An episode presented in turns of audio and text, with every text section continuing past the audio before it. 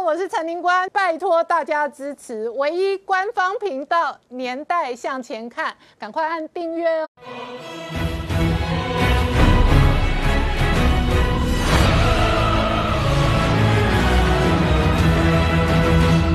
年代向前看，向前看年代。大家好，我是林官，欢迎我们忠实观众跟粉丝朋友扫描 QR Code 订阅《年代向前看》YouTube 官方频道。我们看哦，美国国务院哦，布林肯出来痛批这一个北京践踏人权，同时呢，发表最新人权报告，指称新疆的维吾尔族遭到种族灭绝哦。好，美国这一回合哦，人权跟新疆议题哦，这一个角力中国的同时呢，在美国方面最高将领的国防论坛呢，前国。国防部长判断哦，未来美军最重要的任务要对抗中国威胁以及红色渗透。美中关系全面恶化的同时呢，台海陷入准战争的状态，特别是灰色地带作战步步紧逼台湾的同时呢，美军方面模拟了台海战争兵推。那没有想到这个结果是中国大胜哦。那外界哦，甚至有一段文章传出来说，美国高阶军官透露，一旦解放军犯台。来的话，那台湾的空军可能数分钟内就遭到歼灭，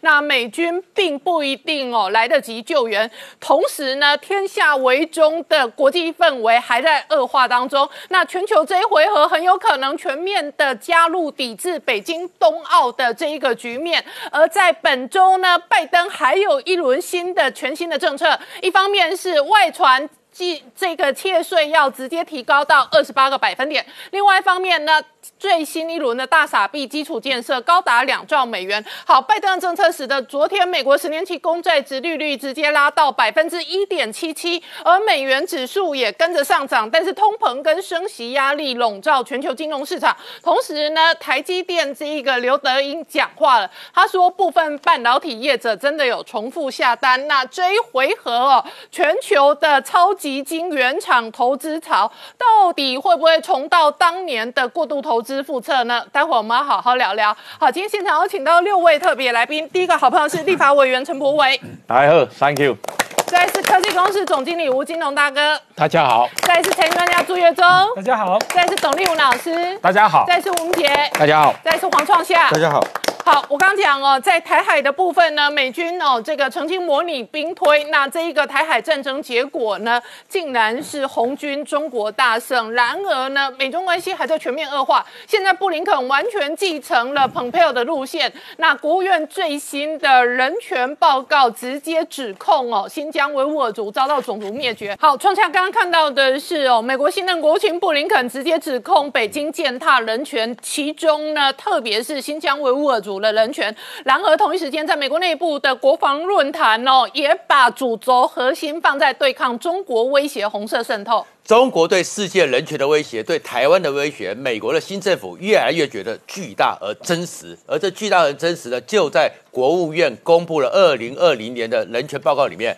特别紫色就是新疆人权的被破坏情况，所以布林肯在这个记者会上直接讲说，他完全认同蓬佩尔讲的，这是个种族灭绝，而且他特别在讲话过程中还讲了一段，还中国呢利用 COVID-19 的时候还加强对新疆的一个控制，所以他要跟国会合作，要用个马克尼兹尼斯基法案，还有香港法案，要扩大对中国的问责，而且他认为说要跟理念相同的国家。全世界一起来对抗中国才有办法。那另外一个台湾受到一个威胁是什么呢？就是曾经在美国五角大厦多次负责蓝红兵推的一个前的一个官员，叫做奥赫曼内克的人，在 NBC 访问的时候，他特别指出五角大厦对于中国入侵台湾做了很多次的兵推，但是他讲说，在这个美国的兵推里面，虽然美国是坚定的确定要来驰援台湾，但是美军并不是百战百胜。很多时候是惨遭落败，而在这惨遭落败里面呢，几分钟之内，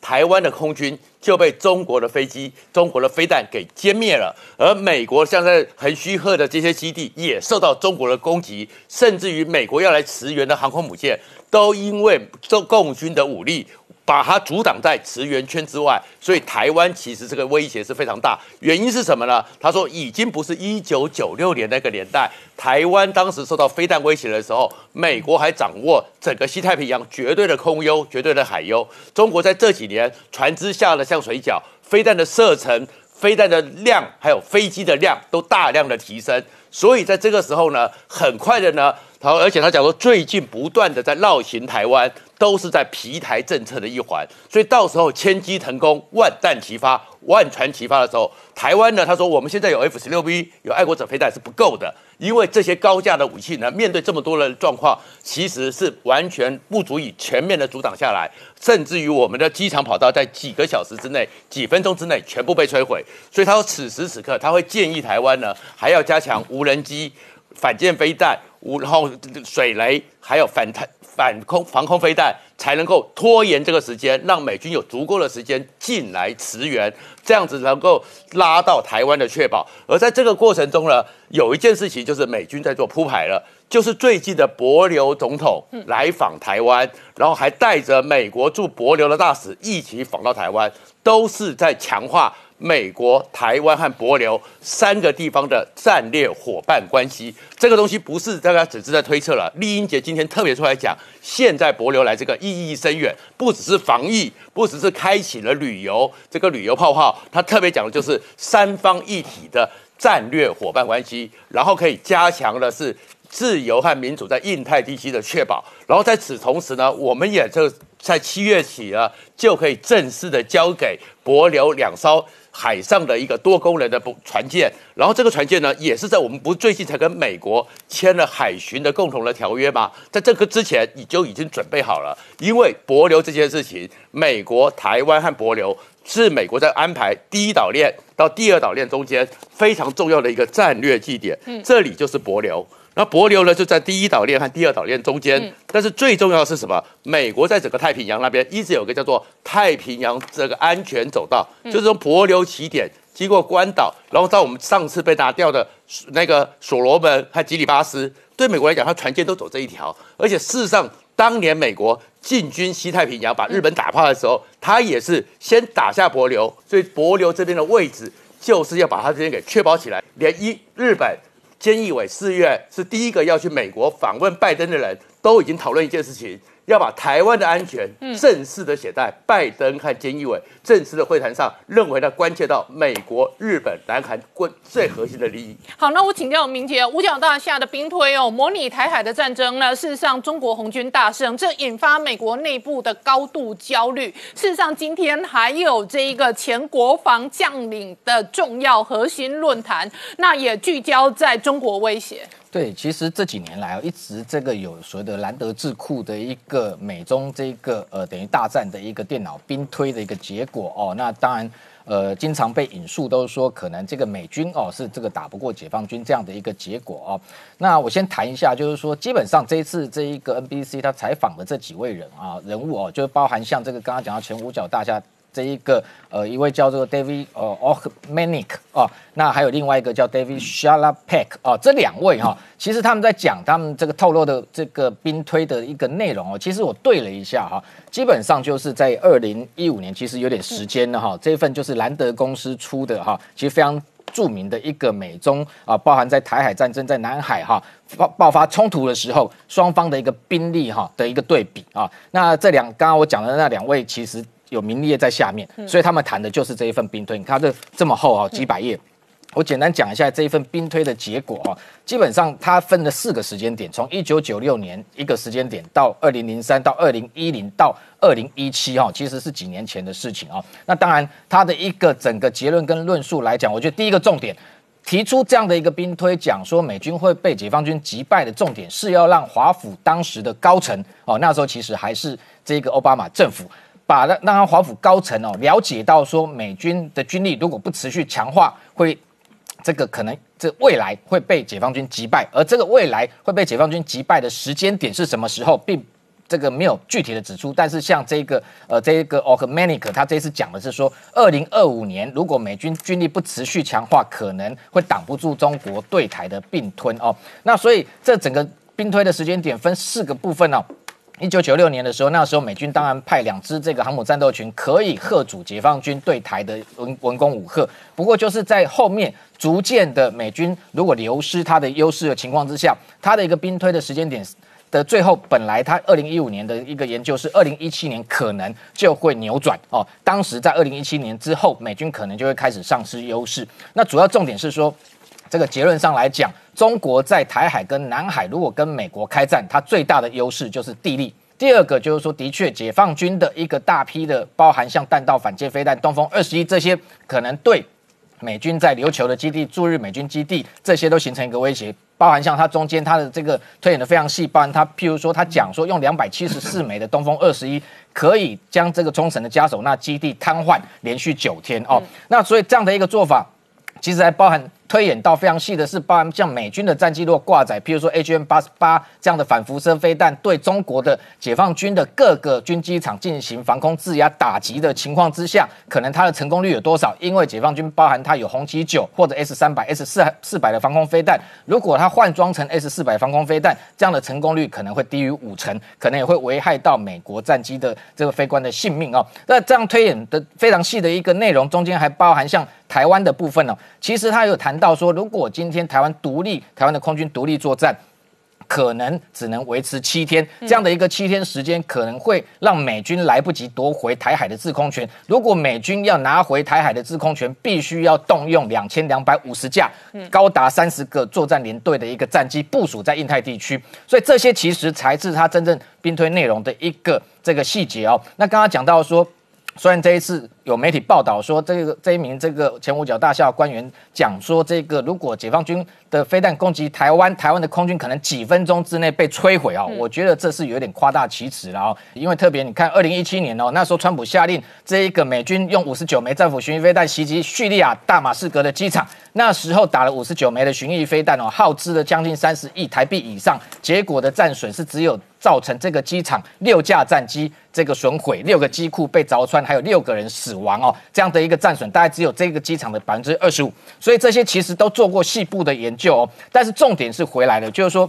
今天美国其实在这一份兵推里头还有几个优势是解放军它并没有超越的，包含像核武的能力，核武美军跟解放军比是十三比一，所以这个报告里面也有谈到美军还是有这样核子而威慑的能力。同时美军的潜舰哦，如果今天在台海中共的这个渡海兵力渡过台海的过程中，它在七天之内可以歼灭百分之四十的一个解放军海上兵力。所以回过头来，为什么台湾要跟美国？采购高达四百枚的暗制的这种鱼叉飞弹或各型的反舰飞弹，当时台湾的国防部说，台湾自己要负责歼灭百分之五十以上的解放军海上兵力，就是因为美军负责另外的百分之四十啊，那百分之十这个残存的兵力登陆上来的时候，再由地面部队来把它缴清哦。所以你看到近期美国为什么要回过头来加强在印太地区民主的盟友？包含强调在日本基地的打造，包含在关岛地区的强化，包含整个南海周边国家的一个进一步联盟合作，美日印澳四方的一个联合，无非就是要抵消中国在地理上面的一个最大军力发展的优势哦。所以回到现实，现在目前这两天你看到东海有日本的这一个金刚级的神盾舰跟日。这个美美国驻日的这个第七舰队蓝领号的指挥舰进一步呃也在进行所谓的海上联合操演，同时更特殊的是说，昨天其实中共的这个南海的这个动态感知的平台发布了一个讯息，它侦测到从卫星拍到南海地区，澳洲有一艘这个安扎克号，还有连加拿大的这一个卡尔曼里加号的护卫舰都跑到南海来。华春莹想要看到的八国联军，真的慢慢在成型了，连加拿大的军舰都开到南海里面去。同时，这两天还有一个特殊的是。日本的这一个防卫相哈岸信夫也到印尼去访问，双方也举行了二加二会谈。这时候连印尼都把他拉进来，所以看得出来解放军的威胁持续在升高，这是事实。但是重点是美日台双方自己要也不断的强化自己的一个防卫力量，才能抵消这样的一个解放军可能相关的威胁，让整个台海情势不会失衡，让北京不会做出误判，轻易的起轻启这个台海的战端。好，我们稍后回来。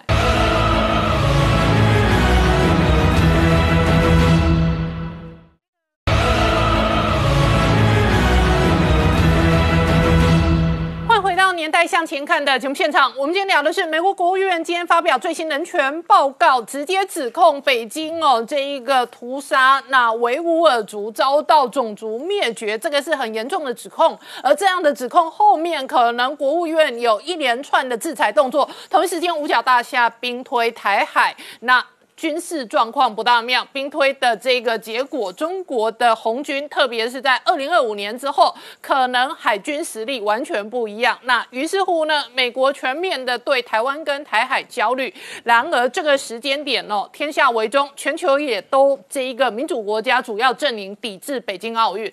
其实美中台三边的关系哦，我呃我特别。想要用这个股票市场来举例看看，嗯，中国它是一个股本很大、毛利很少啊，如同他们的代工产业。然后呢，最近他们的领导人宣布，我这辈子不会换董事长了。台湾呢，它是一个四年一次的民主政治啊，然后啊，我们在不断的转换的过程，发现哎，这个董事长绩效不错，然后这个地位越来越高。那呃，这个价值越来越高。那美国的部分呢？虽然这个大家会担心说换新的董事长会不会跟过去的这个政策改弦易辙，我看起来新的董事长筹码的部分呢抓得很好。他发现以前有一些坚持的东西，或者是呃这个呃不一定懂得怎么使用的战略的工具哦，比如说像这一次提出的新疆人权等等，他发现说哎其实还蛮好用的。于是他们继续维持他们这个呃比较高获利的一个状况。所以他们其实。台美中三个三边的关系，其实他都一直在自己的位置上，没有跑来跑去。但问题是，随着时间还有环境议题不同。大家引领啊，以及信仰、价值认同慢慢的改变，导致大家的水位不断上升跟下降。我必须要讲，中国现在的价值在下降，包含刚刚提到的呃，抵制东京奥运。其实他们这个为了孟晚舟事件，哎，加拿大人去扣留孟晚舟，是因为我怀疑你的华为有怎么样对国家政府的企图。嗯，但是中国政府他们去扣押加拿大人完全没有道理。所以在这样子的情况。身为冬季奥运最大的这个参赛国家跟夺牌的国家加拿大，他一定会觉得说，嗯啊，你如果这件事不给我个交代，啊，我还派人去你们那边参加，我的宝贵的金牌运动员不知道会不会被被你们 cookie，然后再加上国际奥会前一阵子才讲什么哦，我们会这个让所有的运动员呃打中国疫苗，虽然他是针对呃国。日本奥运，但是他们同样的在后面的东西，大家也会烦烦恼说，哎，运动员是国家的资产呢，啊，我全部都去打你的中国疫苗，啊，我如果我国家自己就没有打中国疫苗的，啊，我送去你们那边比赛是不是要打你们疫苗？大家都会担心。虽然现在还没有国家明确的表示哦，因为还在等待中国有一个转圜的余地。那台湾刚刚讲到准战争的状态，其实我必须要讲。台湾从来没有摆脱战争的状态，中国对台湾的企图从来没有一天降低、软化、妥协，从来没有。所以，在中国对台湾的这个不断侵略的企图之下，只是因为我们的政府啊，我换了这个董事长，也就是换总统的过程，有一些人觉得说啊，我们应该要接受他们的呃并吞啊，我们只要能够谈到好的价钱呢，我们就干脆我们也不要操作股票了，就都给他们玩好了。那个东西叫九二共识。那另外有一些有一派的就觉得说，我们虽然牌子牌子老啊，然后这个呃这个。公司小，但是我们有核心的技术，比如说像我们的台积电半导体等等的，所以我们应该要独立自己的品牌，并大公司不见得我们会变成最大的部门哦。因为这个我我还记得马英九执政的时候，有人。传出一句话叫做：“如果两岸统一，我方总统可以去那边当副总书记。”嗯这种坊间谣言，或者是呃，统两岸统一，台新台币等值变换成人民币啊，这个想起来都非常可笑，因为那只会造成实质的通膨，没有任何经济上实质的意义，它也不会真的就是你现在的购买力等于到时候的购买力。所以战争一直都在进行。那这一次我们这个东西，全世界欧美国家讲这东西叫做 hybrid wave，呃，hybrid warfare，混合战。什么叫混合战？法律与舆论、市场、经济、认知、军事、情报，所有的事情我都要跟你打仗。法律怎么讲？其实这一次李克强有特别提到，这个我们这一次修宪有三个议题。包含十八岁公民权，他说这个是呃台北北台北政府内政，然后第二个呢是这个五院制度，那可能跟孙中山，因为这好像是两国的国父嘛，跟孙中山想不太一样，不过还有讨论空间。但第三个叫法理台独，这是完全不能接受，意思在法律上他们也是用恫吓的方式说，哎，我你们有民主是你家的事，可能你们的民主有一个禁止的选项，那这样子就不叫民主嘛，哈。那第二个在舆论上，他们我们过去常常在讲说，哦，媒体大家事实揭露啊，然后互相比。较让民众有智慧判断，可是实际上中国的做法是引恶扬善，而他引的恶就是他们的这个黄汉主义、中国民族主义，甚至讲一点讲粗鲁一点，叫做野蛮血统主义，非我族类，其心必异啊。但是不管是刚刚讲的舆论市场、认知、军事情报等等的，它最后都会回到一件事情。我说所有的东西都是政治，办政战争是政治的延伸。那战争就会牵涉到你们是信仰哪一种主义，嗯你们认同哪一种主义。那主义它可以有很多种哦，包含呃我自由、女权、呃素食、呃资本、民主等等。但中国现在最大的状况就是。只有自己是对的，别人都不对。所以现在这个共产党政权正在引恶扬善，它的恶被揭发了，它的市值正在降低。台湾怎么自处？台湾的价值地位正在上升。我们要不用，我们不用把自己坐地起价，但也不用这个唾面自弃，应该要怎么样？认知到我们正在提升价值，跟周边的国家联手，然后保护我们的国家，跟正确的价值站在一起。嗯，那我请教董老师哦，美国的这个国防论坛当中哦，聚焦了几个重要的军事将领哦，主要的核心不但聚焦中国，而且提及哦，美中是全面的竞争，这里头包含网络，包含空中，包含海军，包含到外太空。是的，呃。其实刚才陈委员哈他所讲的那个混合战哈，那个的确是存在的哈，就是说美国的智库哈，它有出相关的报告，它那个英文叫做 hybrid warfare，有的确是有这个混合战。那它这个就跟最近在美国召开的这一场这个国防高级论坛呢是有关。这个论坛啊不能小看它，因为啊他参加它的人除了几任的美国的前任的国防部长之外。还有现任的国家情报总监、现任的空军参谋长、陆军参谋长，通通参加了哈。那简单的哈，就是说这个论坛呢，有有几个比较明确的这个结论出现了。呃，从我的角度来看的话呢，它其实是美国的军方哈，把中国威胁哈，把它明确化，它是这个含义。它的结论第一点，中美之间的这种军这种竞争或是对抗，发生在五个领域。海中、空中、陆地、太空、网络，嗯啊，所以说是全面性的五个维度的啊，这个这个互相的抗争。第二个结论，呃，除了要注意这个呃所谓的传统的军事威胁之外，还要注意中共对美国哦所制造的非传统哦这个安全威胁。这个非传统安全威胁呢，就包括了刚才有谈到了网络上的问题啊，以及尤其是中中共的这个经济，呃，他形容这个论坛形容哦，中共已经变成一个经济上的怪兽巨兽，而且在全世界每个地方都存在，都有出没。那这个时候呢，哈，这个就叫做非传统安全威胁，它它不是军事的，所以要该怎么办？那。这里啊就不得啊，我花点时间再谈一下。所以说刚才讲到的，我们台湾跟美国的那个海巡合作备忘录啊，我我们都知道，你只要一看到海巡，我我国的海巡或是美国的海岸防卫队啊，那 Coast Guard，他们第一个合作的一定是紧急的救救救难救助，第二个是海上的共同执法，就是在打击。海上犯罪，它一定是这两样摆在优先的。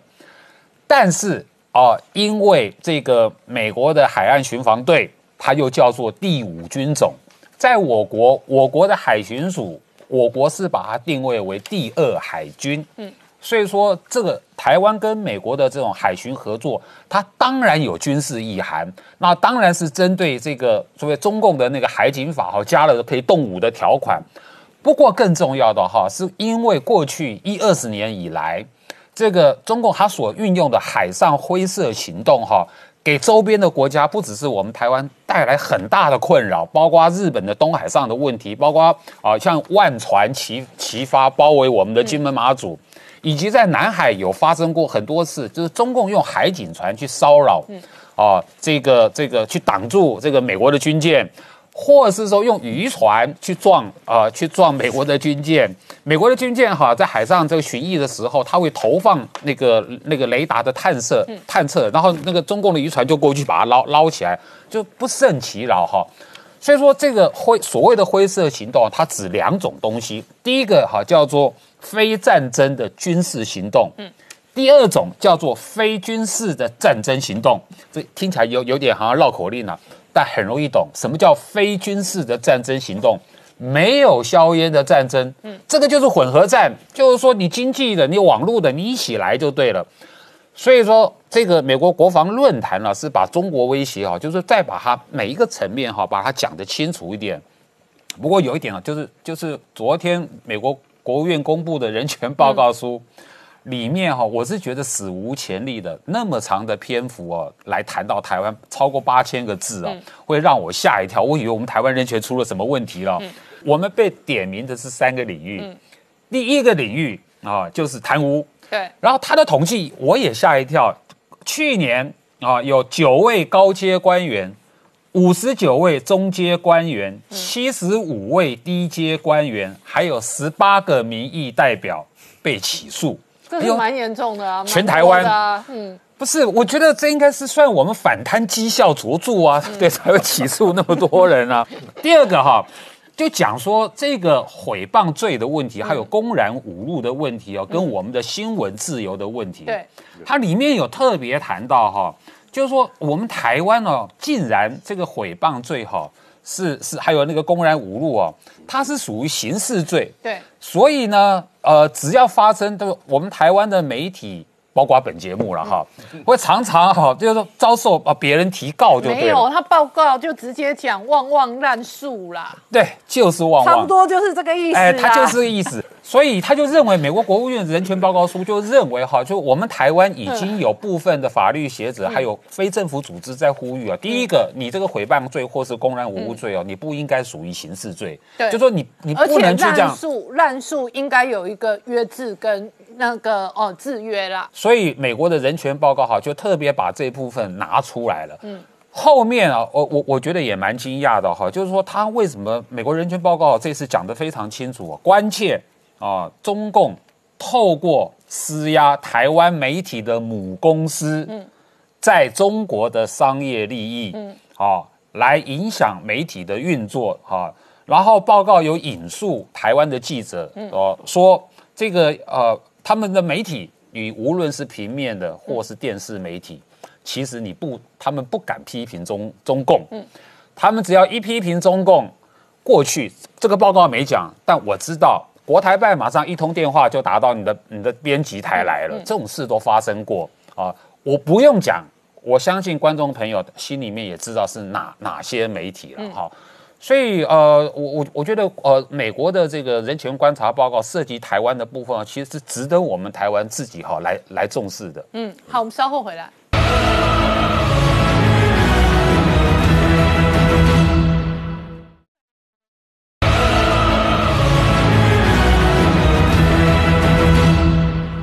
《年代向前看》的节目现场。我们今天聊的是哦，美国最新的国防论坛聚焦中国的威胁，同时呢，美军全面对于台海、台湾的安全感到高度的焦虑。那其中一个核心原因是台湾的半导体产业供应链。不过呢，台积电刘德英哦，事实上在昨天的这一个哦法说当中哦，直接证实说，确实有部分半导体相关的客户有重复下单的情形。呃，确实哦，这个刘德英他同时是台湾半导体协会的理事长哦，他昨天就特别提到说，这一波的这个晶片缺货大概三个原因，第一个大家大家都知道是疫情的问题，第二个呢就是美中的冲突所造成的一些影响，第三个就是开始有所谓的数位转型啊，大家不管以后是不是疫情会退却了，大家可能以后就想要在家里上班、工作等等，造成这个晶片的需求。好，那。一需求呢，哇，不得了啊，没完没了的这个需求呢，就不断的向这些晶圆厂下单，尤其这很多的厂商有因此产生恐惧，说不晓得这波缺货会缺到什么时候嘛？结果呢，我就拼命的下订单，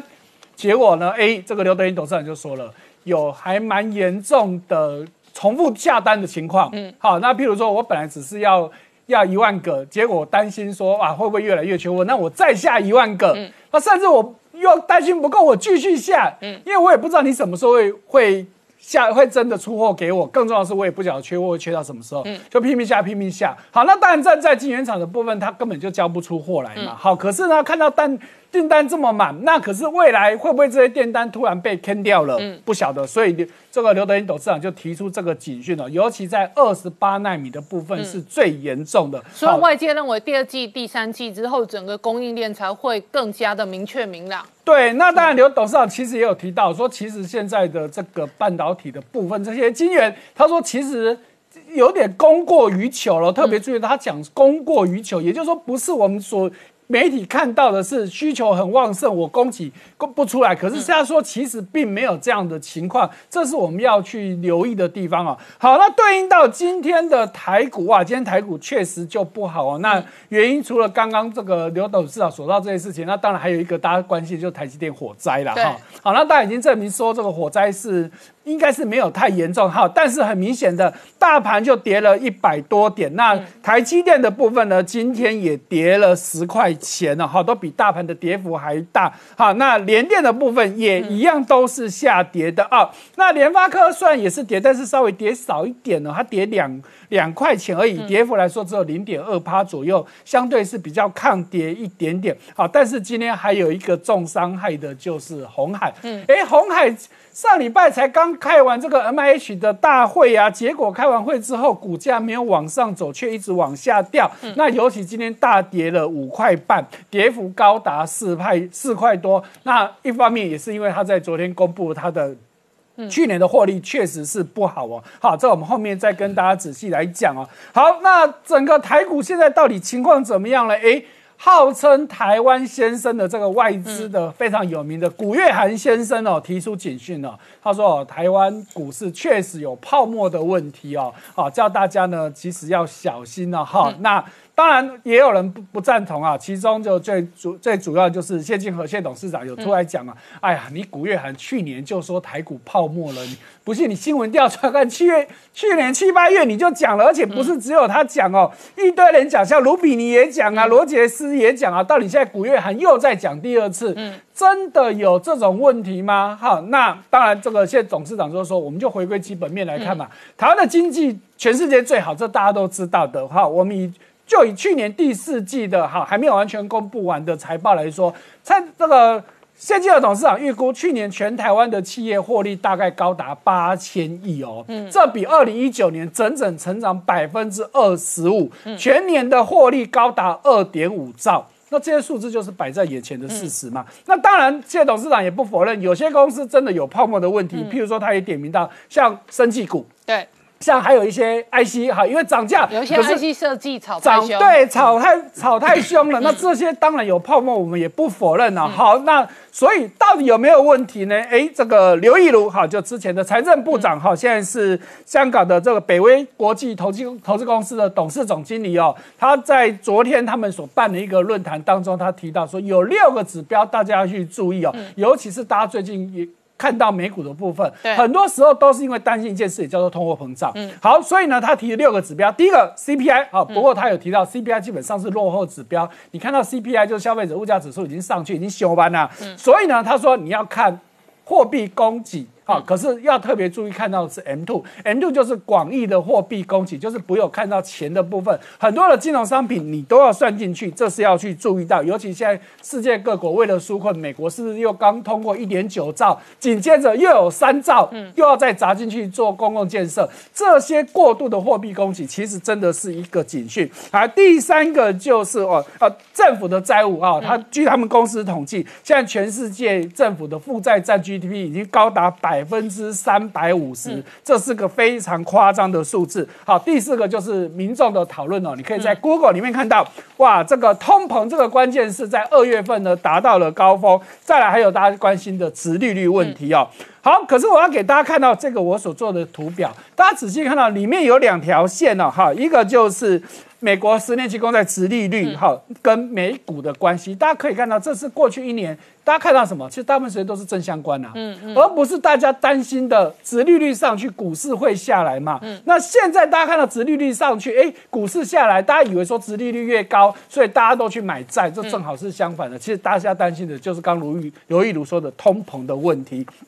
好，那再看到台一样是台积电的问题，哎，台积电现在四纳米的部分要准备进入市场，哎，大家以前都讲三纳米。五纳米好像都没听到有四纳米啊！哦，原来四纳米是五纳米家族中的一部分了，基本上制程是相同的。所以这个部分呢，诶，听说苹果要会先导入四纳米的制程。那大家更关心的三纳米呢？诶，现在有这个专家说有可能会提前量产哦。原本的时间表会是在明年的下半年量产，现在有机会提早到明年的上半年就有可能量产了。好，那刚刚讲到这个台积电今天竹科的十二厂花八。发生了火灾。啊，据这个初步消息说是因为配电盘的故障啊。好，那有一个员工吸入过多的二氧化碳，有身体有些不舒服。啊，不过整体来说应该是没有影响到整个生产了，所以大家不用太过担心。好，可是台湾的火灾没什么事情，可是日本瑞萨电子的火灾那问题就大了。嗯，我们在上礼拜其实也追踪过啊，现在发现比预期的还要更严重，所以呢，日本的产这个经济产业大臣这个。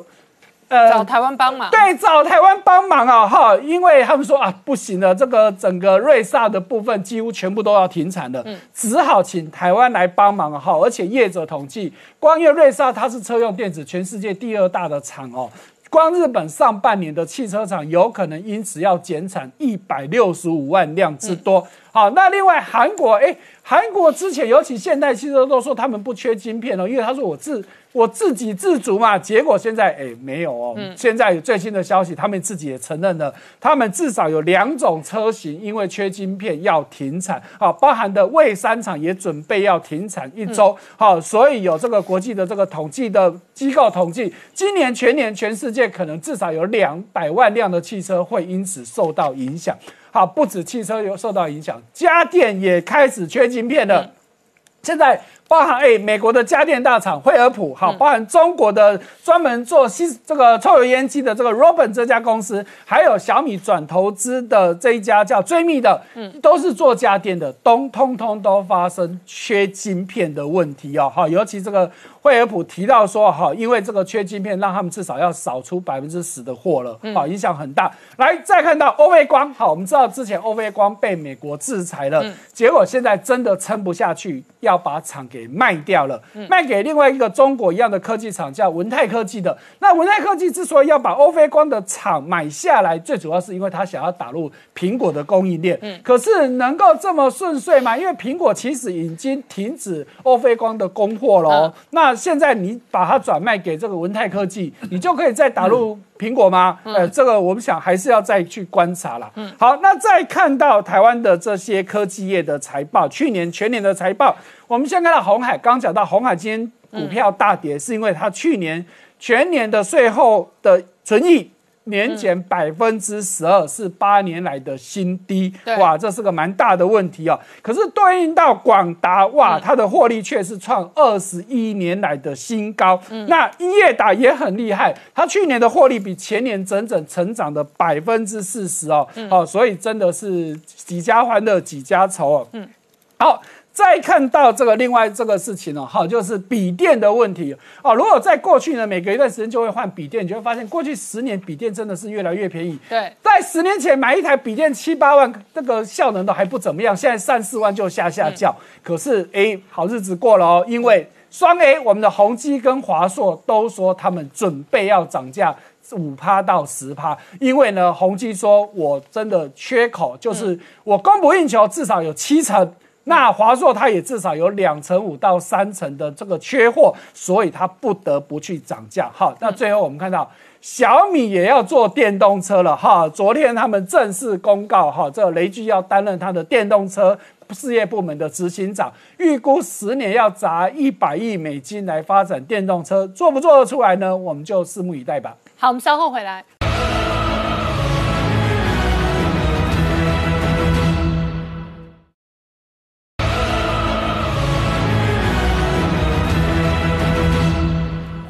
年代向前看的节目现场，我们今天聊的是台积电董事长刘德英昨天直接证实，部分半导体业者确实有重复下单的状况。那我请教金融大哥，追回合到底重复下单有多严重？然后整个产业的供应链的缺货的风暴哦，究竟哦真正的这一个基本面的状态如何？呃，首先我先讲一下，昨天呃刘德英董事长在那个台湾。半导体产业协会里面的演讲哦，第一个哦，他也讲，他刚刚讲到，就是说以二十八纳米来看，事实上需求，事实上产能是足以应付需求，但是现在有 overbooking 的状况，嗯。哦，所以变成供不应求哦。那么另外呢，他特别所以我们来解读他的话，他的意思是说，二十八寸应该够，二十八纳米，二十八纳米应该够用，但是。有 overbooking，对，意思就是说有些强势客户他可能下比较多单，对我等然后有些弱势客户要不到产 对，我等一下再讲。所以缺货对大厂是有利的。哦我们简非常简单的逻辑是这样。嗯，那么其实，在刘德英董事长讲以前呢，那个旺宏的董事长吴敏球，嗯，他就讲。哦，现在不是 double booking 了，是 triple booking 哦这么严重 对对对，因为为什么会不太一样呢？因为旺宏它主力产品有 Nova Fresh，嗯，那么 Nova Fresh 这个东西是属于类似比较通用品的哈，它呃记忆体，所以很多人买了在通路里面就会 overbooking。那么刘德英董事长他有讲一个哈，在台湾哈。不是台湾做不出来，嗯，晶圆厂放在台，因为就是国外媒体有在讲说，哇，现在大家都要在地化了，欧洲也要投资盖晶圆厂了，哈，然后美国哦，像 Intel 除了在哦，除了在呃，就是说在那个亚利桑那州，他要盖两座晶圆厂以外，传现在传出来，他也要在纽约州也要盖。嗯，啊，一刚子的人要盖，所以 VLI VLSI Research 的一个呃执行长哦，这个人我认识，叫 Dan Hutchison。Dan Hutchison 讲说，这可能会重复一九呃八零年代，嗯，盖太多厂哦，变成这样。然后盖太多厂，到最后就淘汰三线、四线厂嘛。对对对，那我们讲是不是有 overbooking？、坦白讲，这一次的缺货，我讲哦，以前有一部电影叫做《The Perfect Storm》，嗯，哦，超完美风暴，现在是超完美的缺货风风暴。哦，什么样的超完美缺货风暴？我在半导体业界大概三十多年哦，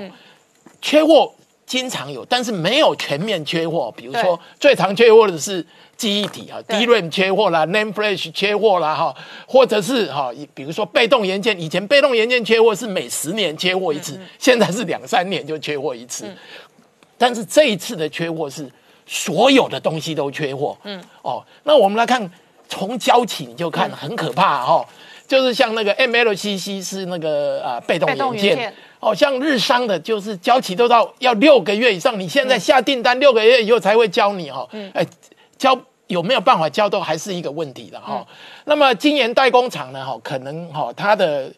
交期大概三三到到六个月要看了哈。你你如果原先就，所以你要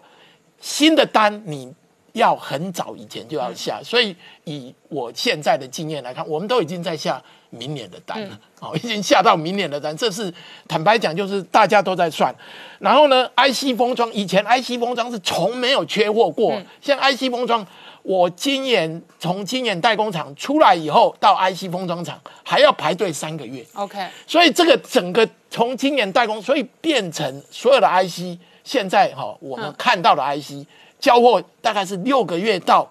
十二个月之间。那这个缺货呢，那么就到造成大家嗯。overbooking，怎么样那 overbooking？MCU 的交货要二十四周到五十二周，对对对，很多。很多 哦，很多东西。哦、MCU 就是我们讲的 Micron 啊哦，Micron 就是那个啊微微控制器，这个是嗯。非常非常通用的产品哈。嗯，那么为什么会造成这个缺货呢？主要是哈啊，第一个就是 COVID-19 疫情、嗯疫情疫情开始，那么。开始二零二零年的第一季，大家还怕，大家在砍单呢、就第二季以后发现不对了，下半年整个就缺货啊、造成就是说大家这个部分，然后 work from home 就是在家工作，促进了所有的笔电的哈。所以我们来看一下，你看一下，嗯这个笔电的出货，PC 呢，好、去年的成长了十二呃十三个 per percent 左右，今年预估可能会成长二十几个 percent，嗯，哦，那明年就没有成长那么多了。那么就是 PC 这个成长哦。推动了哈，嗯。所以变成所有做啊笔电的人哈都是这样，然后平板电脑对。哦更夸张哦，从去年到就说前年到去年二零一九二零年就成长了二十几个 percent，这个都是在家工作在家学习。那么智慧型手机呢，事实上去年是衰退的，嗯整体来讲衰退大概十二个 percent 左右哦。那么为那今年会成长。那智慧型手机虽然衰退，但是有一个五 G 的手机是在二零二零年大量的哈，从啊二零一九年才一千一千多万台跳到去年二点四亿台，嗯，今年还要跳到五点四亿台，嗯，那么五 G 用的半导体的含量是比较多，所以用到用到比较多。那么我们来看一下哈，overbooking 是一个邪恶的循环。为什么 overbooking？、第一个我原来的需求一百个，嗯，但是呢，你只给我八十个，所以我一定要订多一点啊。我现在先订一百五十个看看，一百五十个看，发现说，哎，我只能够拿到九十个，嗯，所以我现在这越订越多，所以这个邪恶循环。然后尤其有在 COVID-19 有这个疫情的时候，大家。库存都建立验高，这是一种恐怖平衡。反正我不怕货运又不顺，对，货运不顺。如果不拉库存的话，随时都断掉。对，而且你你它这个这个整个的循环是因为，嗯，整个那个我们讲整个产业链是很长的。对哦，从第一个从那个成品的产业链，成品的经销商，他们也在也有一也有库存。对，然后在成品的制造商也有库存，然后它。更上游都有库存了，比如说 notebook，好，它的里面要用的 LCD panel 也库存，然后 LCD panel 缺什么？现在是缺 IC，主要是缺它的哦这个驱动 IC，也就是说 I 当然 IC 就是掌管全部了哈，IC 缺了 IC 什么都不要，然后另外一个缺货的恐怖平衡是这样，是长短料，嗯。啊，因为我要做一个，比如说我要做一支一个笔电，我缺一样料，哎我。我我准备了哈，比如说一千块美金的料在那里，结果我缺一个两毛钱的料，我出不了货，公司又又摆在那，所以呢，我无论如何无论如何，我 overbooking，overbooking 再 overbooking 哈，这个部分呢哈，它变成一个，那现在因为交不了，因为订单太多，那么我以半导体来看哈，以晶圆厂来看，现在晶圆厂哦，台积电是现在变成哦，它坦白讲它是有点。千夫所指啊，因为大家缺货都想到台积电，也要去拜托台积电，所以台积电，比如说，他就现在他刘德英董事长就讲说，他会考量对国际民生有用，比如说车用 IC，嗯，因为车子对一项哦整个国家的呃那个生产有关有有有关系，那么我们他就会以以那里挪，所以有一些就会这个是等于一个 allocation 的概念。那么缺货什么时候聊？好，我跟可以跟各位报告。当 COVID-19 的疫情受到完全控制，整个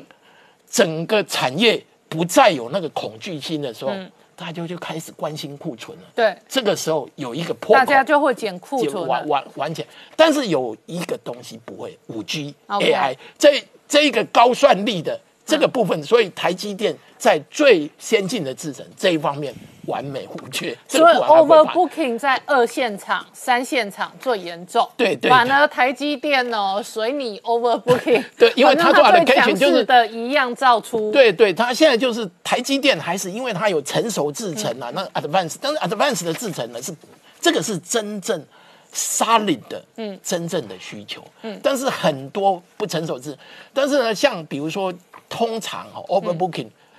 大厂大家都先支援大厂哦，你如果是苹果，那苹果从没有听过有什么缺货的问题。好，我们稍后回来。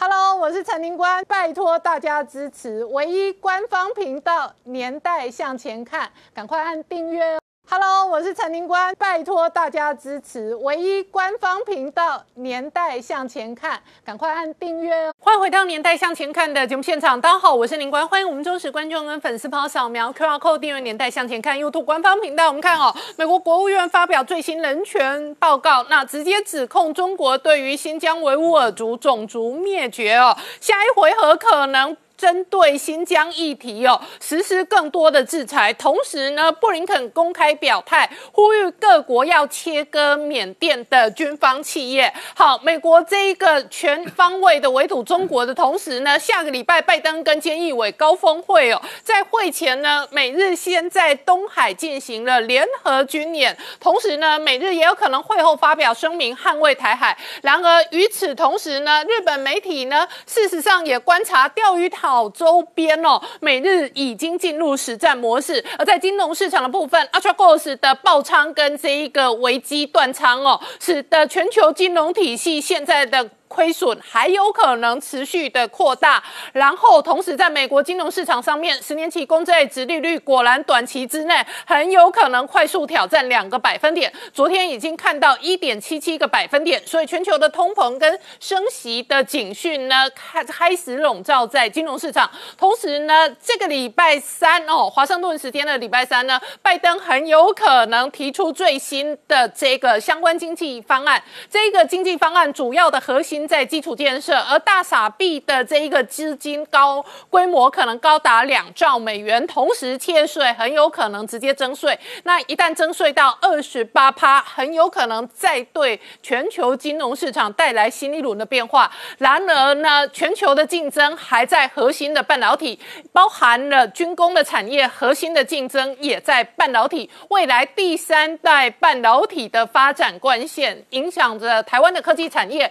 也影响了美中的竞争成败。不过在这个时间点，国际媒体追踪报道，印度很有可能形成全球新的科技制造中心。那这一个科技中心的崛起，要替代的是中国传统的电子供应链跟工厂，这背后会带来什么样的政治、军事、经济的变化？我们待会要好好聊聊。好，今天现场有请到六位特别来宾，第一个好朋友董立文老师，大家好，再来是新传媒副总编辑段思杰，大家好，再来是邱思怡老师，大家好，再来是财经专家翁伟杰，大家好，再来是吴杰，大家好，再来是黄创夏，大家好。好，我们先看哦，现在全球哦，确实在这一个欧美民主阵营当中呢，跟北京的双方角力焦点在新疆。那美国国务院最新的人权报告直接指控哦，中国在对维吾尔族进行种族灭绝。好，这一个师出有名的人权报告出来之后，国务院还会有什么最新的制裁呢？好，创下刚刚看到的是布林肯哦，他公布最新人权报告，几乎完全 follow 蓬佩奥的路线。那直接指控中国在新疆维吾尔族当中哦，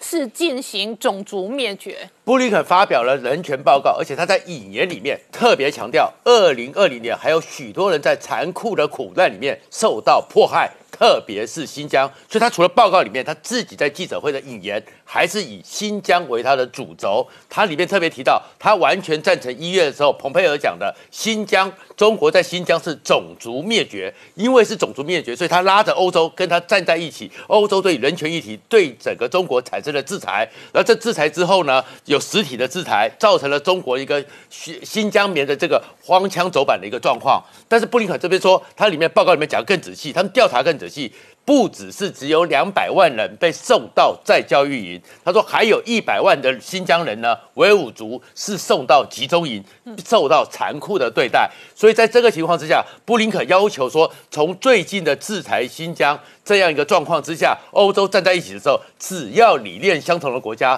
对中国去继续这样的制裁，这个效果是巨大而有效的。他会呼吁大家团结，对于新疆对中国继续制裁。而布林肯讲了这些之后，他还要求国会跟他合作，针对马克尼茨这样一个人权条例对新疆的制裁更具体化，跟全球一起合作。而在这个时候呢，美国的国会共和党的八位参议员又提出来了，除了雪棉花要制裁之外，还有雪太阳能板，嗯，也要制裁，因为他们发现在中国很多出口的雪太阳能板也是新疆在教育营和集中营所做出来的，所以要求美国的联邦基金完全禁绝采买任何有雪太阳能板、有新疆人所造的这样的东西，继续制裁。而在这个制裁之后呢，布林肯还特别强调，中国的后院缅甸。他的人权状况也是他所关切的。缅甸自从三月二十七号军人节开始无差别杀戮，连五岁的都杀之外，目前统计至少当天一百四十一人是死在解放缅甸军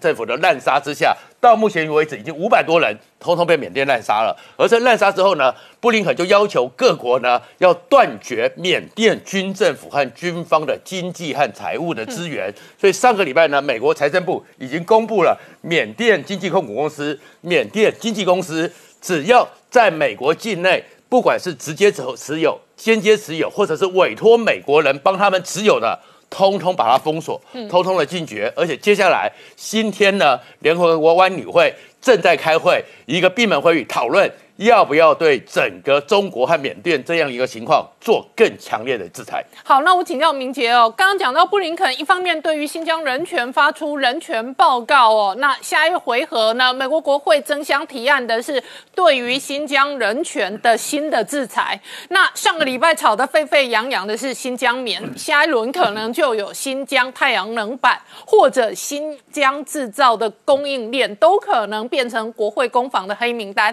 然而同时间呢，美日在钓鱼台周边，事实上已经进入实战模式。对，所谓的实战模式，指的是说中国的军舰哈，特别是最近日本媒体曝光一则报道说。呃，中国的 利用海警船进逼所谓钓鱼台海域哦，其实有一个用背后有海军支撑的一个模式哦，也就是说，它在这个钓鱼台北面大概九十公里处哈，那日本的海上自卫队长期观察，它会驻守两艘解放军的军舰在这个地方，然后这一个在等于说替这步步进逼的这个海警船做背后的一个军事实力支撑。那重点是说，日媒这一个引述这一个应该是日本防卫省的消息。观察到说，最近这两三年哈，中国的军舰只要从港口起航之后，就会这个把它的雷达关闭。那用其实这我们在海军上面哈，这有一个术语叫做这个无线电的静默的方式哈。那等于说用这样的保持无线电静默，避免被外界监控或侦测发现这样的船舰的一个方向跟位置哦。那这样的做法其实。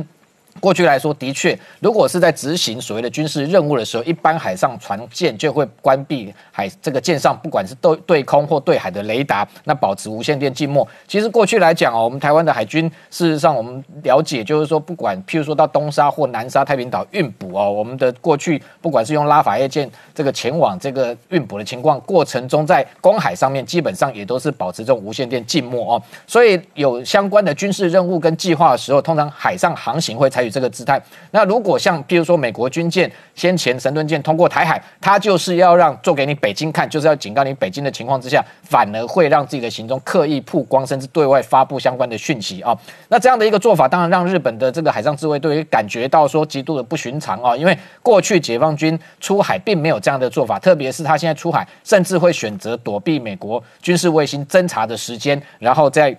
这一个呃，等于说避免他行踪暴露情况之下，前往所谓的钓鱼台海域，所以对日本来讲，他认为解放军这样的一个姿态，可能是某个程度就是在进行所谓的他们的所谓的实战模式哦。不过我认为说到还没有到所谓的实战模式，但是他在军事上做准备跟应用的确是过于往常啊，跟过去不一样。不过这另外一方面是凸显说，解放军其实某个程度哦。过去早期来讲，其实他不懂得用这种无线电静默的方式哦，去这一个让自己的行踪避免曝光。早期的时候，其实哦，解放军他在这一个演训的过程中，台湾我们的一个电侦单位非常容易侦查到他们的相关的演训，主要像他们在这个很多演习过程中，连飞官连这个地面的人员，经常都是用直接用无线电通联。那这样的一个方式，其实没有保密的情况之下，当然非常可能让对方给侦测到。那过去。解放军海军的舰艇也不懂得这一套方式，所以的确是用那样的方，这个会暴露他的行踪。但是现在的确他们有进一步的准备哦，那当然。背后的一个在钓鱼台方面的一个威胁跟野心，也相对来讲也是暴露出来。那除此之外，其实哦，美军近期哦，我们刚刚谈到说 CSIS 非常多的一个美军的高阶将领都参加这样的一个座谈会、研讨会，中间也这个呃对外哦揭揭示了很多哦，这个可能解放军的威胁哦，那甚至直指这些美军的高层官员都直指要因应中国的一个威胁哈，已经不再隐晦。那这样的说法，其实陆陆续续我们过去谈了非常多，美国的各军种哦，其实都在全面强。化哦备战的状况，那现在连美国的陆军参谋长也跳出来讲说，现在他们美国陆军也全面在这个重整哦，要建立一个叫多领域的特遣队，那未来会打造五支这种特遣队，中间有两支要优先就直接部署在亚洲地区哦，那这多领域特遣队其实哦。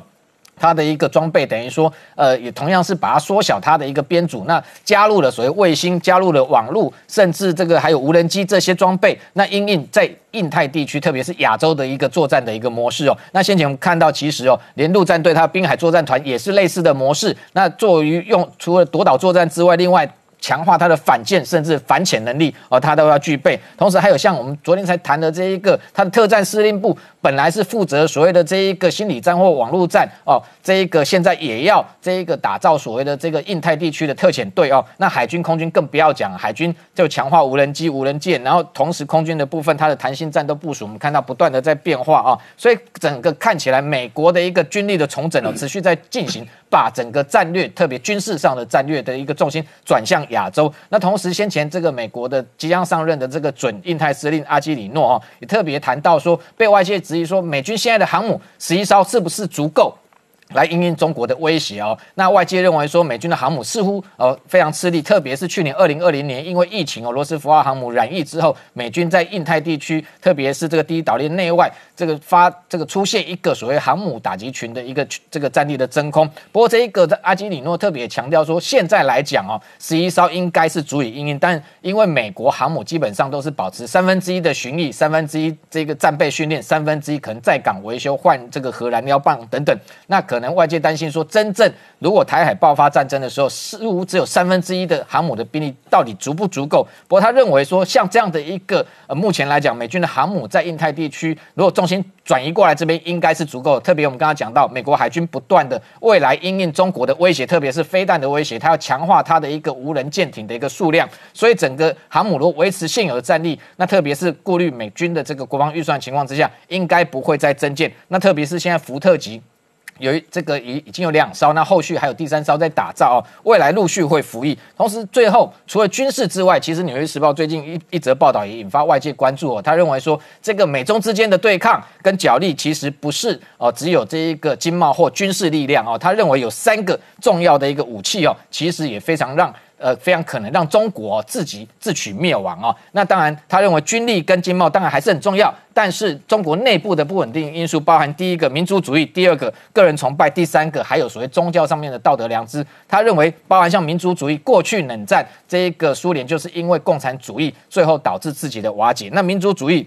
是这一个现在习近平政权哦，它的一个合法性非常重要的一个支撑。所以刚刚刚讲到新疆棉这些问题，其实不断的在炒热民族主义的一个目的，当然在转移内部的压力哦。那等于让这一个内部可以把箭头朝外，那来巩固他自己的政权。最后还有包含像个人崇拜，他也谈到这篇报道讲说，这个习近平当然是外界都看到他是毛泽东之后哦，这个最会这个这个打造所谓这个个人崇拜的一个中国领导人哦。但是这样的一个独裁的一个专制，非常有可能让内部。的异议人士不断的积压内部不满的情绪，反而导致未来有一天这样的一个力量可能会回过头来推翻习近平政权。好，我们稍后回来。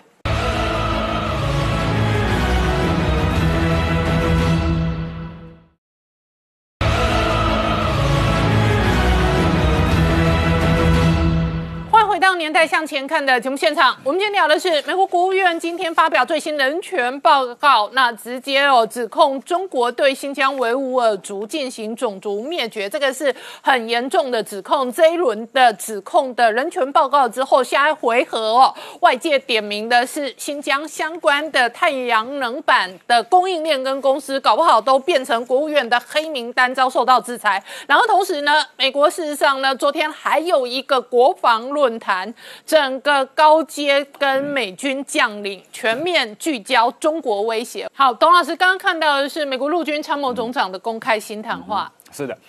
呃，这个国防论坛哦，刚才有提到哈，就是呃，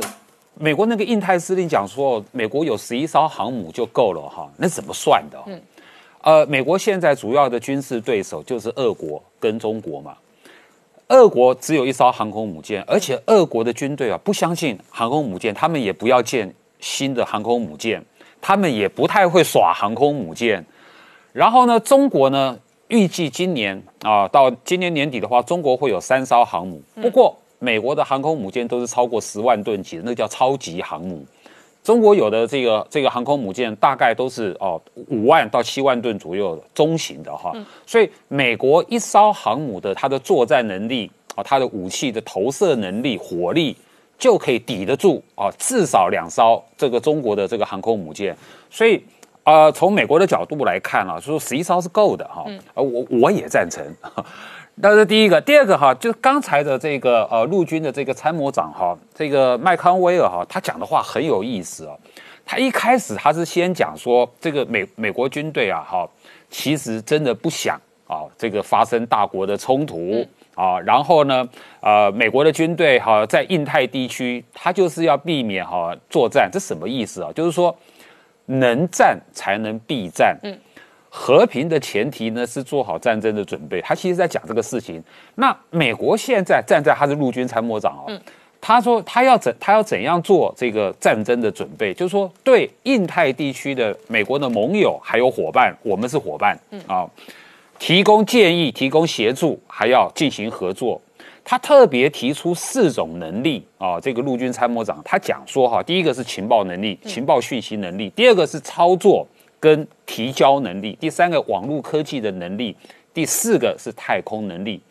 根据这四种能力呢，哈，就可以哈提高这个美国的远程打击的精确度。嗯，他是陆军哦，他讲这个话哈，我我在想哈，他们未来对整个印太地区的规划啊，就是说他尽量的不要让美国的这个军队跑到前线来，不是。他是要用美国的能力提高远程打击能力，他也会帮助协助还有合作在印太地区的盟邦伙伴们提高这四种能力。嗯，所以我觉得未来的台美的这种军事合作哈，你其实可以从这几个将领哈的讲话里面哈，可以看得出未来的大方向。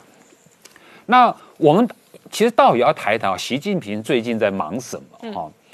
第一个就是呃三月三十号的全国人大会议哈，等于说香港的那个选选举制度哈，那个改制啊，现在已经通过了法律了哈。其实我估计中共在香港问题上，他要赶快速战速决，他现在正在清理战场，他非常不希望香港问题呢哈又再度成为国际社会的焦点了哈。所以呢，也很简单，好，就是说这个香港的什么选举制度呢？好，这个改本来香香港哈是选有七十席七十席的议员，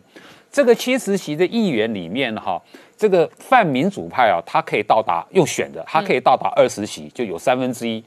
将近三分之一。三分之一是什么概念？它就可以在香港的立法会里面啊有提案权，有否决权。现在呢，新的制度改成九十席。啊，简单的说，稀释掉这个泛民主派的力量，就是说，让未来就算民主派选得上，在立法会里面，你也没有提案权，你也没有否决权，你什么都干不了。它其实就是这个意思哈。这是香港。另外一方面呢，在台湾，哦，我们前段时间就就刚刚才讲过，习近平不是跑到福建去吗？其实呢，中共的总书记啊，他如果到地方省份哈去访问的话呢，他一般是去五种地方，市农工商兵，啊，市是什么意思？他一定会到学校看的哈，市农工商兵，他一定会到军队。可是呢，福呃，习近平的福建之旅哈，安排的非常的游山玩水哈，去国家公园啦，去喝茶啦，去泛舟啦哈，然后呢，没有去军队，去武警。那个武警呢？哈，其实哈是武警是对付中国自己人的部队，维这个维稳的部队了哈，所以它这个军事意涵非常低，所以你就可以看到，说习近平其实呢现在正在降低这个这个武统论的这种声浪就对了，所以呢，所以啊，我相信，因为习近平呢在福建讲了一句话。讲到对台政策了哈，要这个以通促融，以惠促融，以情促融。你看这三句话，我们都知道，要要促进呃这个台湾跟大陆的融合，那其实后面还是要统一了。不过这至少是非常和平的讲法就对了。所以他未来这是二零一九年以来，习近平第一次对台湾政策上。有有指示出现了，所以未来就会成为中共对台政策的主旋律。嗯，好，这是一个方面。好，那然后呃，再过来呃，打双马啊，这个我们在节目上已经讨论很久了，果然看到行动了哈，就是中共现在正在收紧腾讯跟阿里巴巴。啊，这个这个根据啊，这个中国媒体啊，他们自己的报道，那个中共中央巡视组啊，这中纪委所属那个巡视组，竟然已经进去了这个深圳，嗯，那个腾讯的总部。中共中央巡视组是非常可怕的东西啊，我以前形容过，他就是啊，钦差啊，钦差大臣有带尚方宝剑，还有带东厂，嗯。那去腾讯啊，这是非常罕见的。就是我们都知道，过去哈，这个中央巡视组是到这个这个中共的党政机关国企他有去过，私人企业很少。竟然去腾讯，去腾讯干什么？调查表面上是说调查这个垄断的行为，可是绝对没有那么简单。所以说进驻了以后呢，要慢慢的查腾讯过去呢，哈，他是怎么做生意的，他是怎么赚钱的？好，一个是腾讯，另外一个我们之前也谈过了，现在也证实了，中国中国最大的那个那个电商平台拼多多董事长黄峥下台了，嗯，自己请辞了。所以说，越是大的哈，这个名气啊，民营企业的董事长，现在哈越容易下台，嗯下台下台潮已经形成了。好，那这一个是习近平的状况。那拜登之所以完全继承了川普对于中国的路线呢，很重要的原因是在美国政治的川普如今形成共和党的大佬，而且压根是个背后灵。川普昨天成立了最新的网站，然后他的社交媒体也即将推出。好，川老师刚刚看到的是川普最新画面哦。那拜登布林肯完全继承了川普跟蓬佩奥的路线，很重要的原因哦，是美国。的两党政治竞争，没错哦，这个川普可以讲是这个拜登的背后领哦。如果没有这个川普一直在不断的 push 这个拜登，拜登可能有时候会忘记要对中国强硬。这一场海湖的庄园这个婚礼哦是很盛大了，那主要这个川普一上去之后变成他个人秀，他就先吐槽说你这个伊朗问题啊，你拜登对呃这个好像又不够强硬那川普退出核协议，那拜登现在寻求加入嘛。那这样讲中国问题，他就说那中国现在对我们怎么样？哈，然后再讲这个所谓的非法移民的问题，好像这个好像拜登上台之后就开放很多非法的移民，然后造成很多的灾难哈。那事实上现在川普他因为在呃今年年初的时候，因为被 I G 啊、Facebook 啊哈这一些呢，他呃等于是被永久禁用之后，他想一直想要去创他自己的一个社群软体，然后他也有一些他自己的玩法哈。那预计呢，可能真的会吸引千万计的使用者，我认为会更多了哈。那我我我为什么这样讲呢？各位看一下，我这边带了一个图表啊，我做了一个 Google 大数据哈，这个地方好，导播可以照一下哈。这你看啊，这全世界对蓝色是川普，红色是拜登啊哈。全世界对于川普的这个搜寻哦，一直到今年的二月底哦，川普都还是赢过拜登哦，很少看过美国总统上任哦，这个搜寻的那个次数这么少，然后很少也看到美国总统卸任之后搜寻次数可以持续这么多。那因为今天这个影片放出来，可能他又往上冲，嗯，那你看这是台湾的哈。台湾民众其实对于这个川普总统的这个啊，之前他的这个讨论度也非常的热哈，所以可以看得出来，其实在整个这个过程当中呢，川普的这个热度一直都还在的哈。那刚才主持人有提到说，他有提到一个叫做 Forty Five office dot com，那这个其实是。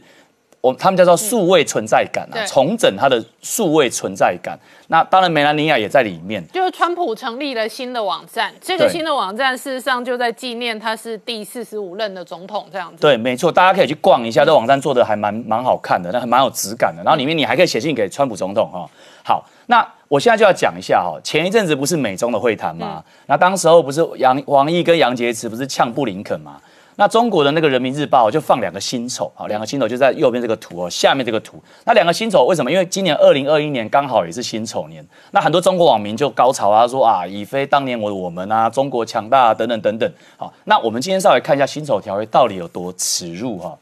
一九零零年的这个庚子年，中国发生这个扶清灭洋口号的这个义和团，好，号称刀枪不入，结果呢弄巧成拙，导致这个八国联军入侵哦。那次年呢，因为这个清朝的这个打的被打的落花流水，就签立了这个辛丑条约，然后呢，这个巨额赔款呢，这个四亿五千万两。为什么四亿五千万两呢？因为当时候中国人口是四点五亿。所以当时候那个列强十一国呢，就说好吧，那我们就一人让你赔一两黄金，好是非常耻辱的。当时的国家有谁哦？英、俄、德、美、法、日、意、奥、西班牙、荷兰、比利时十一个国家。好，那当时候有个故事，就是说，因为这是九七国耻嘛，所以当时候慈禧太后呢派的是两个这个代表，一个是钦差大臣叫奕匡，另外一个呢，叫做两广总督李鸿章。李鸿章真的是很倒霉，他是算是清末的四个名臣之一。嗯，他专门在帮这个清朝擦屁股，帮慈禧擦屁股。那李鸿章呢，签这个约哦，一九零一年这个辛丑合约是在九月签，他十一月就往生了。嗯，李鸿章据说签了这个约之后，回到这个府城呢，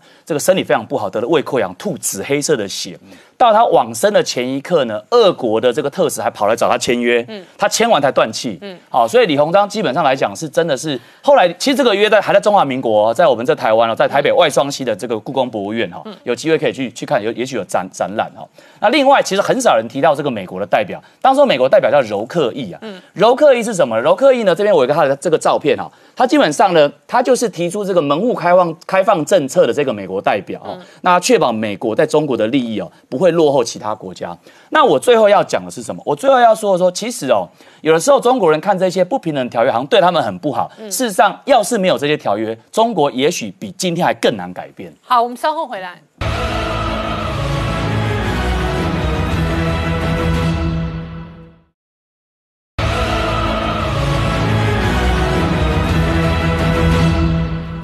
年代向前看的节目现场，我们今天聊的是美国国务院今天发表最新的人权报告，那直接指控中国对维吾尔族进行种族灭绝这一回合的新的报告之后呢，美国国会有人提案哦，那目前八大议员提案主要的核心很有可能未来准备制裁新疆相关的太阳能板。或者是太阳能产业的供应链，那这个战火就可能从新疆棉打到新疆太阳能。那伟杰同一时间哦，拜登本周重头大戏，首先是准备再提一个大傻币的基础建设方案，那准备刺激方案哦，至少哦，财经媒体追踪报道两兆美元，还有人说到三兆、四兆美元，这是一个。再来呢，他的加税方案也拿出来，因为这两兆美元要有人买单，所以窃税很有。有可能全面提高，从二十一趴拉高到二十八趴，没有错。我想，其实今天晚上这个重头戏哦，就要看一下这个拜登他所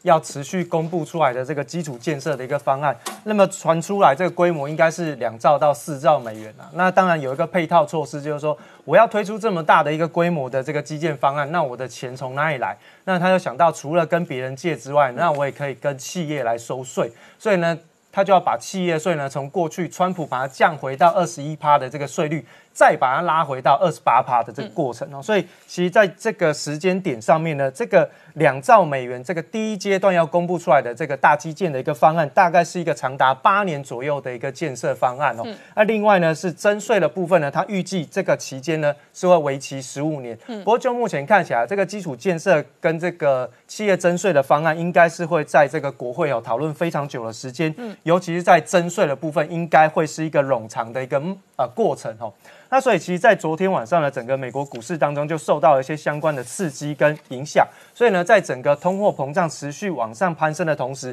也推升了美国十年期公债殖利率突破了一点七七的一个大关哦。那么，从整个交易时间来说，三十年期的公债殖利率也已经来到了二点四五六哈。那其实三十年期的公债殖利率会造成美国国内房贷的压力增加。那这个十年期公债殖利率是创下了十四个月的新高哦。嗯，那所以其实就后后续的一个状况来说呢，从昨天晚上的美国股市呢，就会出现这个整个大整理的一个状况，就会比较明显了。所以在其实昨天晚上的整个美国股市四大指数基本上都是在盘下震荡，甚至我们看到在科技类股的纳斯达克指数，虽然说有开低走高的一个状况，不过中场到最后还是被压到盘下了。那如果是以整个标普五百的指数来去进行。呃，这个观察的话，能发现到，其实在今年以来，吼，跟去年第四季，今年第一季跟去年第四季的一个走势是完全不同。去年的第四季的标普五百指数其实没有悬念，它的方向就是一路往上，而且它就是一路的往上创高。但是呢，到了今年的第一季，虽然到目前为止涨幅来到六点九趴，但是你会发现它的震荡幅度是加大的。那重点就在于说，长天期的公债值利率是在往上提升，十年期公债值利率哈，从今年以来已经涨了九十六帕了哈，将近快翻倍的一个格局。另外呢，同时也推升了美元指数。嗯，那如果是以长天期的这个公债值利率来说，它就是会对美国的股市或者是一些金融资产进行长期价值估值的一个修正。嗯，那么如果是美元指数在上涨，那么就会变成说，从长期的估值修正转为到。短期的资金流动性紧缩的一个现象。那么当然，最近的整个美元指数的上升也压抑到了黄金的一个走势哦。黄金从今年以来是跌了十四趴，而过去这四天就跌了将近快五趴之多。所以过去有很多的投资人在黄金的市场当中认为它是接下来抗通膨一个非常重要的一个保值工具。所以呢，从现在但是今年显然没有。应该是没有办法了哈。而且就目前看起来。当这个大基建方案撒下去之后呢，美元有可能在今年会挑战三位数的一个呃回升状况，所以对于整个原物料的商品行情会比较压力大一点点。另外，我们再持续追踪一下这个 Arthegos 的这个断头事件哦，这个统计出来，日本的最大银行哦，它的欧洲子公司就三菱 UFJ 银行，其实它也哦传出了这个三亿美元的一个损失，但目前哦都还是在清理战场的一个时间点然后那当然呃这一次的 Arthegos 的一个。呃，影响其实摩根大通预估哈，全球大概会有五十亿到一百亿美元的一个损失。那么其中呢，在瑞士信贷很有可能会蒙受到三十到四十亿美元的一个损伤。所以市场上其实有比较担心说，这个事件会不会变成是这个之前这个雷曼兄弟事件的一个翻版？这个是后续大家特别留意的这个地方哈。另外我们看到这一次的这个。中国的部分哦，这个李克强特别到这个南京的大学去进行考察，就提出了这个校训哦，就是说嚼得草根，做得大事。嗯，那么就引发了很多人的联想哦，就是说，哎，那这个吃草的时代又来，那我们是不是又要开始勒紧裤带？其实从过去哈，从二零二零年以来哈，其实李克强一直都在强调一件事情，就是要过紧日子的时间来了哈。那么当然，我们现在只能够保就业、保民生，都是利用保的一个状况来去做。观察，而且 GDP 呢，在今年的呃状况也是保守，只看到六个百分点。所以，当然就目前看起来，整个中国大陆股市的一个指数表现呢，从今年的高点以来是已经回档了八趴。其实这八趴看起来似乎不多，但是它是全球股市市场里面唯一一个跌破年线之后开始进行反弹的哈。所以，其实就目前看起来，中国大陆的股市呢，的确是有进行紧日子的一个发展的状态。那么，所以呢，在整个背景之下，我们就要来看要怎么样去振兴中国大陆的一些相关的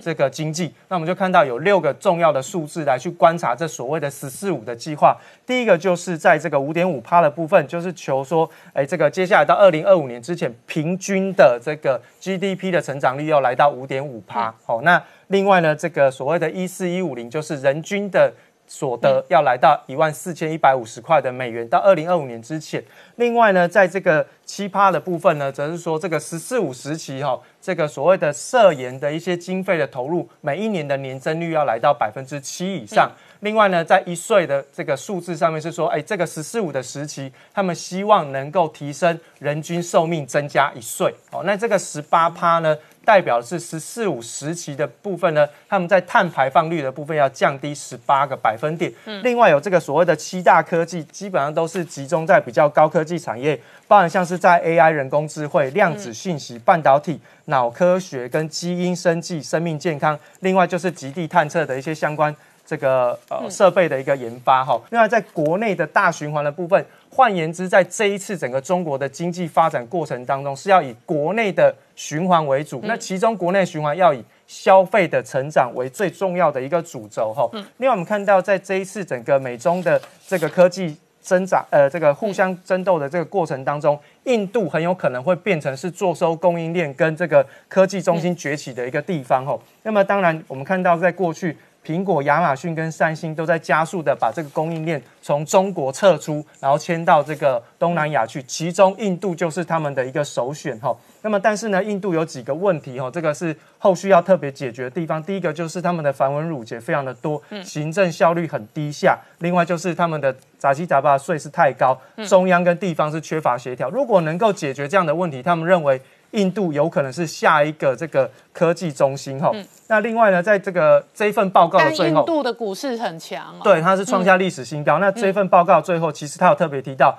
它可以请印度政府呢去。请这个华盛顿政府帮忙，看能不能够请到我们的台积电到印度去设厂，然后去刺激他们的整个半导体产业的发展。哦，这个是这份报告最重要的一个地方哈。那另外还有一个东南亚的一个热区哈，就是说外资在撤中的过程当中，其实他们要把这个企业搬到东南亚去，也要稍微看一下对于疫情的一个防控。那么越南呢，就是在疫情防控的部分是相对比较好，所以我们看到。越南在第一季的这个 GDP 成长率是来到了百分之四点五，年增率非常非常的高吼。那最主要的贡献是来自于出口的部分，出口总额就年增高达百分之二十二，其中就是以美国为主，而且是以山西为主。嗯那当然我们就看到越南的股市呢，在外资不断的持续进入的投资的过程当中，越南的股市也跟印度一样，是来到了历史新高的一个水平。所以后续呢，其实我们可以看到，在这个整个外资撤出中国大陆的这个呃过程当中。东南亚的市场似乎会变成是下一波比较重要的一个投资热区。嗯，那我请教师姐啊，这一回合美中相争，刚刚讲到印度、越南可能成为赢家，那台股跟台湾的电子供应链呢，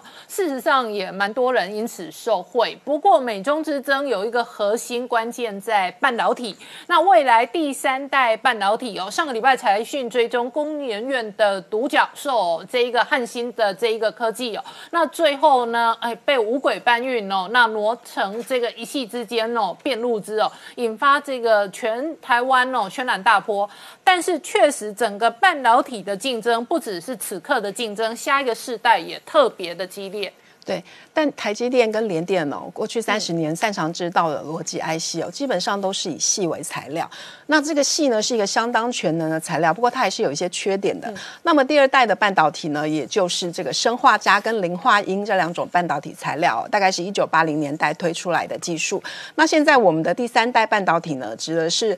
氮化镓和碳化系哦，这两种材料，这是两千年之后才开始投入市场的新技术。那讲到这边，观众朋友是不是开始觉得有点头昏了？很像回到我们对那个周期元素表，对不对？但是呢，因为随着科技的日新月异哦，就是这个半导体材料就是未来的大趋势。那我们知道，它现在其实还在一个起步的阶段哦，占比还不高。不过未来市场成长的空间就很大。那像财讯做的这个表哦，它包括它对它的特性啊跟应用都有清楚的说明。那其实我们看它特性哦，主要就是在这个高频传输的效率哦，还有电源转换的效率等等。那在应用的方面呢，我们知道第二代半导体像生化镓哦，在手机跟基地台功能功率放大器哦这边就是我们很熟知的。那第三代的话，在车用二极体啦、五 G 等等哦，其实这都是未来的趋势性应用。所以第三代可能运用比较多电动车，然后卫星，然后甚或风力发电。对对对，虽然第三代半导体不是很好做，但是因为它在能源转换的效率高达九十五帕，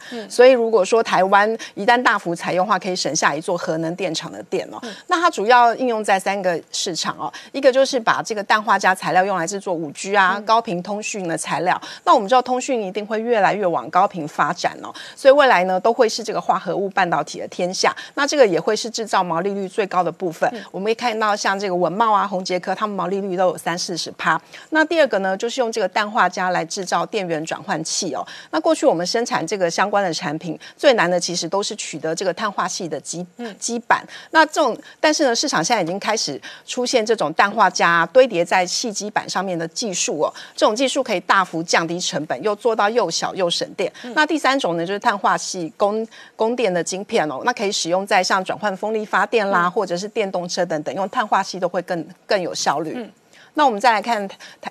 目前有哪些厂商在这个领域发展呢？比如说像台积电，它发展很多年了。那它不像是我们台湾其他的厂商跟欧洲技转，它是由最基础来堆叠不同材料累积技术开始做研究。那它目前仍然是以细基板的化合物半导体为为主哦。那这种技术虽然在通讯应用上面有限，但是在电动车上面却是相当有竞争力哦。那台积电呢，目前已经开发出两种平台，那也已经帮这个意法意法半导体有生产车用的化。合物半导体晶片。那另外像这个汉明集团呢，就是最早布局化合物半导体的。那我们知道，像之前很受到争议的这个汉芯哦，做这个半导体晶片设计的。那包括它旗下的嘉晶有做这个基板和磊晶技术。那还有汉磊呢，做这个代工制造，体系十分完整。那汉磊是台湾少数能够制造这个氮化镓跟碳化系晶片的公司。那另外一家呢，就是中美晶，也很积极的跨足这个通讯跟车用的部分。那其实呢，在发展第三代半导体上面不管是台湾或者是中国。国跟欧美都还是有一段差距。像我们知道这个半导体大厂英飞凌呢，发它发展这个碳化系的技术就已经超过二十五年了。那他也表示呢，说台厂对台厂来说比较困难的碳化系呢，未未来将会是这个电动车的主流。嗯，那过去像这个汽车是不是省油？我们知道都是用引擎规格来决定嘛。对。但是未来电动车要如何省电哦，就会是由这个第三代半导体的技术来决定。哦，因为碳化系它可能对于能源的利用率比较高。对。那电动车就是耗电耗能源嘛。那如果它那个电池的利用率可以比较高的话，它就会相对比较节能了。对。好，我们稍后回来。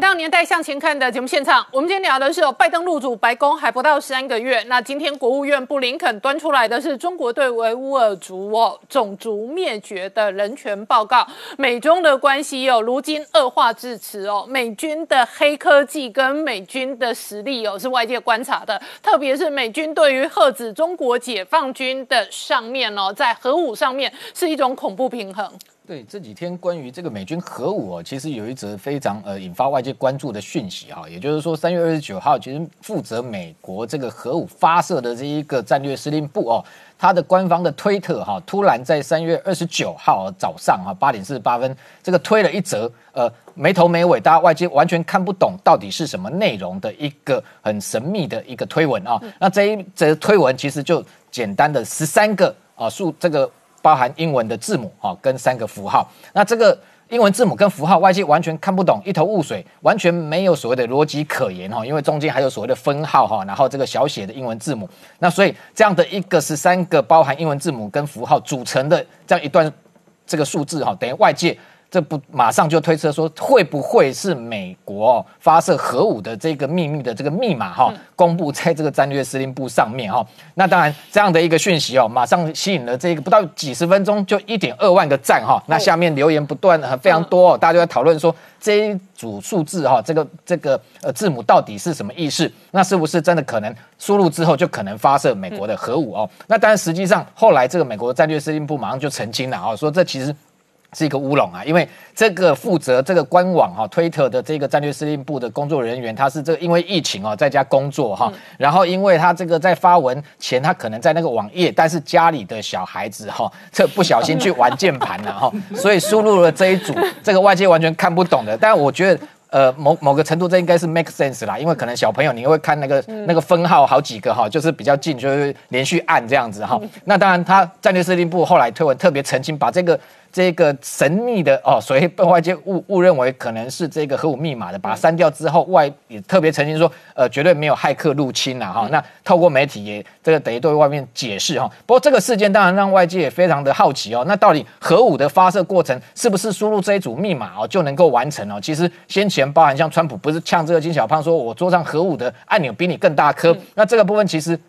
这个已经呃，美国军方有对外澄清了，其实从来没有所谓的核武按钮存在哈。那当然，这过程非常的复杂，也有好几道程序。那主要的确密码是存在的哈。密码我们先谈，就是说这个核武的 football 哈，就橄榄球包，我们看到在这个美国总统旁身边有至少五个人轮流携带的这重达十八公斤的黑色的这个皮包里面，其实里面也没有按钮，里面是一套哈卫星通讯哈跟这一个保密电话。那当然，它里面的一个，譬如说这个电脑里。头其实的确是有几这个几项啊，这个可以供美国三军统帅总统啊选择的一个核武攻击的模式跟核武部署的地点哦。但最重要是说，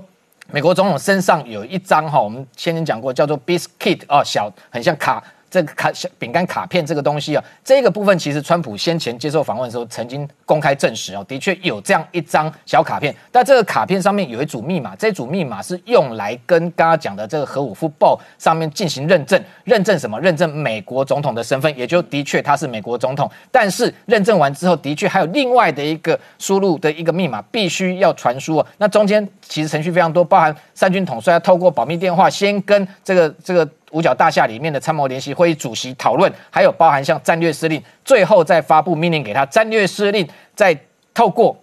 这个保密的管道，把这个下令核武发射的这样的一个命令传给，不管是地面的义勇兵三型的洲际弹道飞弹也好，或者是二害二级的一个核潜舰。导弹啊。那当然，这中间还是有一组密码。啊先前《每日电讯报》曾经对外报道说，从一九六二年哈那时候这一个甘乃迪总统认为说，必须要核武要加密的情况之下，设置了八位数的密码。但是这个媒体报道说，这一直到一九七七年中间这么长的时间，这八位数的密码居然全部都是设定零零零零零，总共八个零哦，如居然如此简单，这么容易破解。那先前美军曾经出来讲说，这是为了因为核武攻击紧急的时候用零零零速度最快，比较快对最快。但是其实后来有更正，我相信现在的密买因为。这数位化骇客非常的厉害，绝对不是只有八位数，它非常可能，因为现在来讲，美国国安局每天会有一份最新的密码给这个总统，给他的小卡片，跟给各个这个核武发射的这些所谓战略司令部的部门去做更新。好，今天谢谢大家收看《年代向前看》，也提醒我们忠实观众跟粉丝朋友扫描 QR code 订阅《年代向前看》YouTube 官方频道。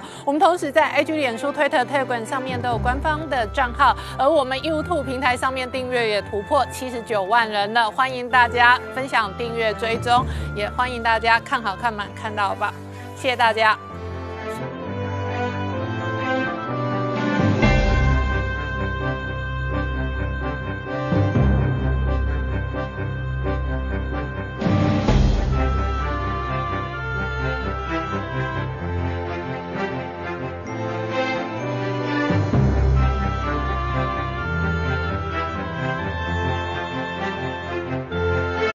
我是陈宁官，拜托大家支持唯一官方频道《年代向前看》，赶快按订阅哦。